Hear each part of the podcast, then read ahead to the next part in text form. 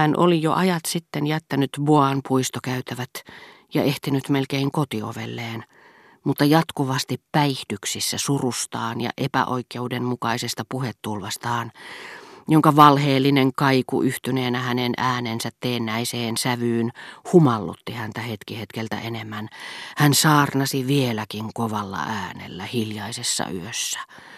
Hienostoon kuuluvilla on vikansa, joita kukaan ei tunne paremmin kuin minä.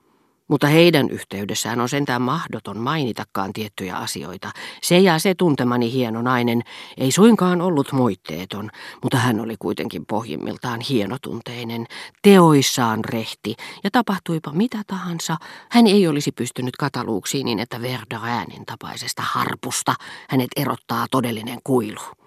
Verderin, mikä nimi? Ei voi muuta sanoa kuin, että he ovat lajissaan täydellisiä todellisia valioita.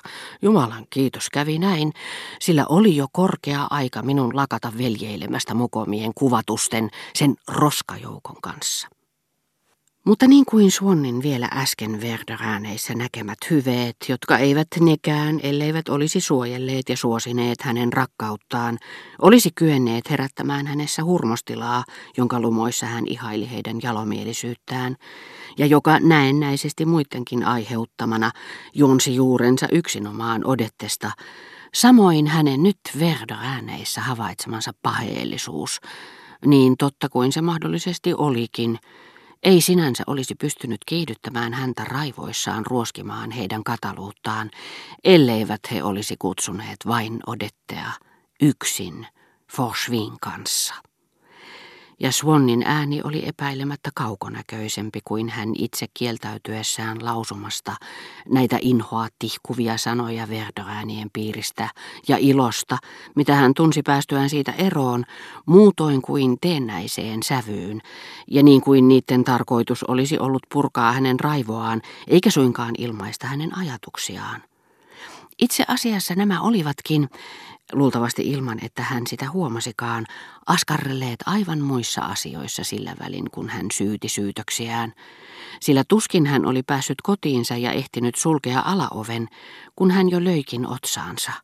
Käski portinvartijan avata uudestaan, palasi kadulle ja huudahti, tällä kertaa täysin luonnollisella äänellä, luulenpa keksineeni keinon, millä kutsutaan itseni huomenna chatuhun mutta keino oli kaikesta päätellen ollut kelvoton, sillä Swannia ei kutsuttu.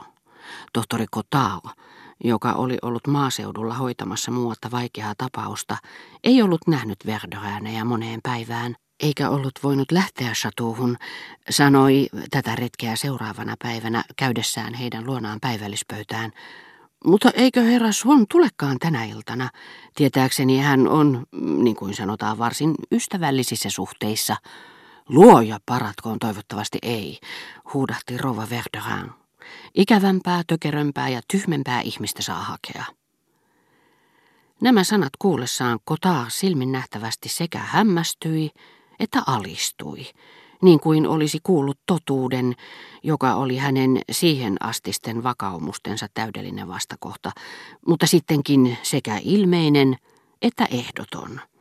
Ja säikyksissään, nolona, painettuaan nenänsä miltei kiinni lautaseensa, hän tyytyi vastaamaan, ah, ah, ah, ah, ah ja suoritti sääntöjen mukaisen perääntymisliikkeen laskeutumalla täten ääniasteikkonsa päästä päähän aina oman itsensä syvimpiin sopukoihin saakka, eikä Suonnin nimeä enää mainittu Verderäänien luona. Salongista, joka oli yhdistänyt Odetten ja Suonnin, tulikin nyt este heidän kohtaamisilleen. Odet ei enää sanonut niin kuin heidän rakkautensa alkuaikoina.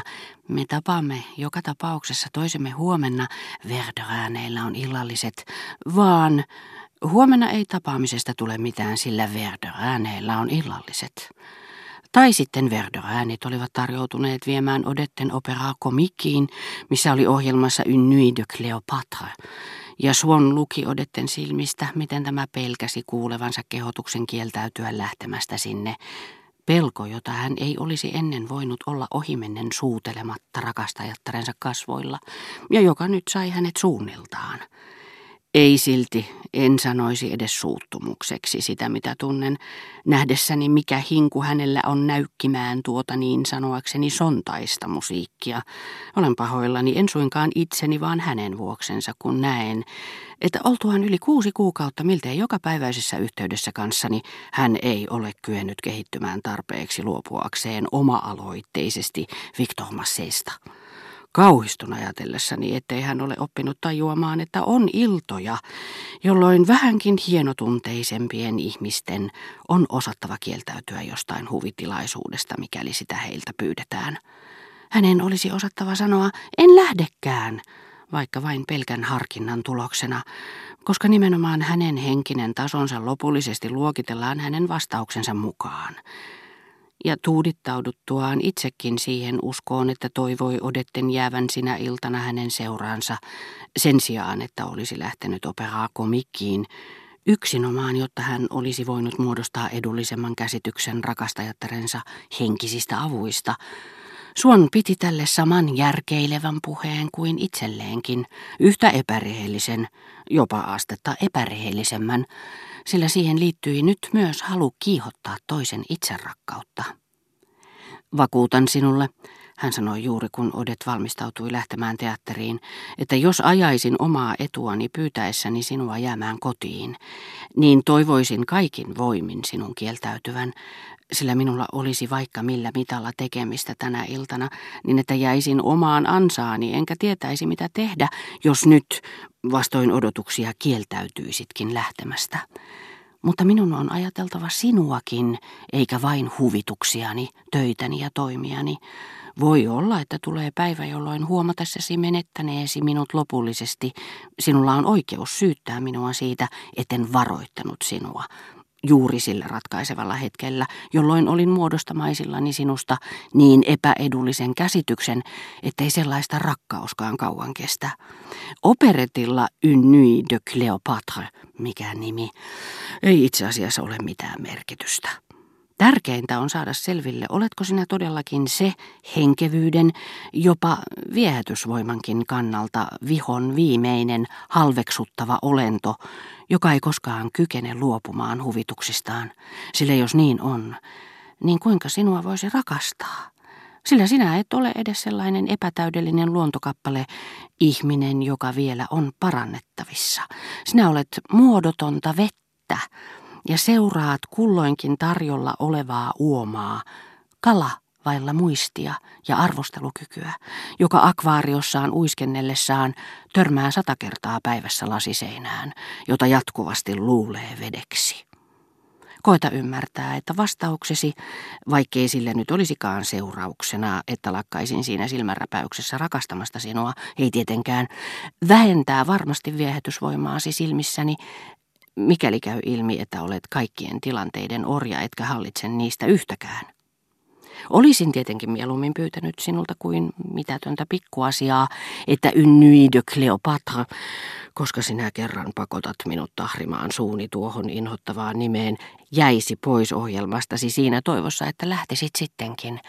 Mutta päätettyäni antaa näin suuren arvon vastauksellesi ja ajatellessani sen seurauksia, minusta tuntui oikeudenmukaisemmalta varoittaa sinua etukäteen.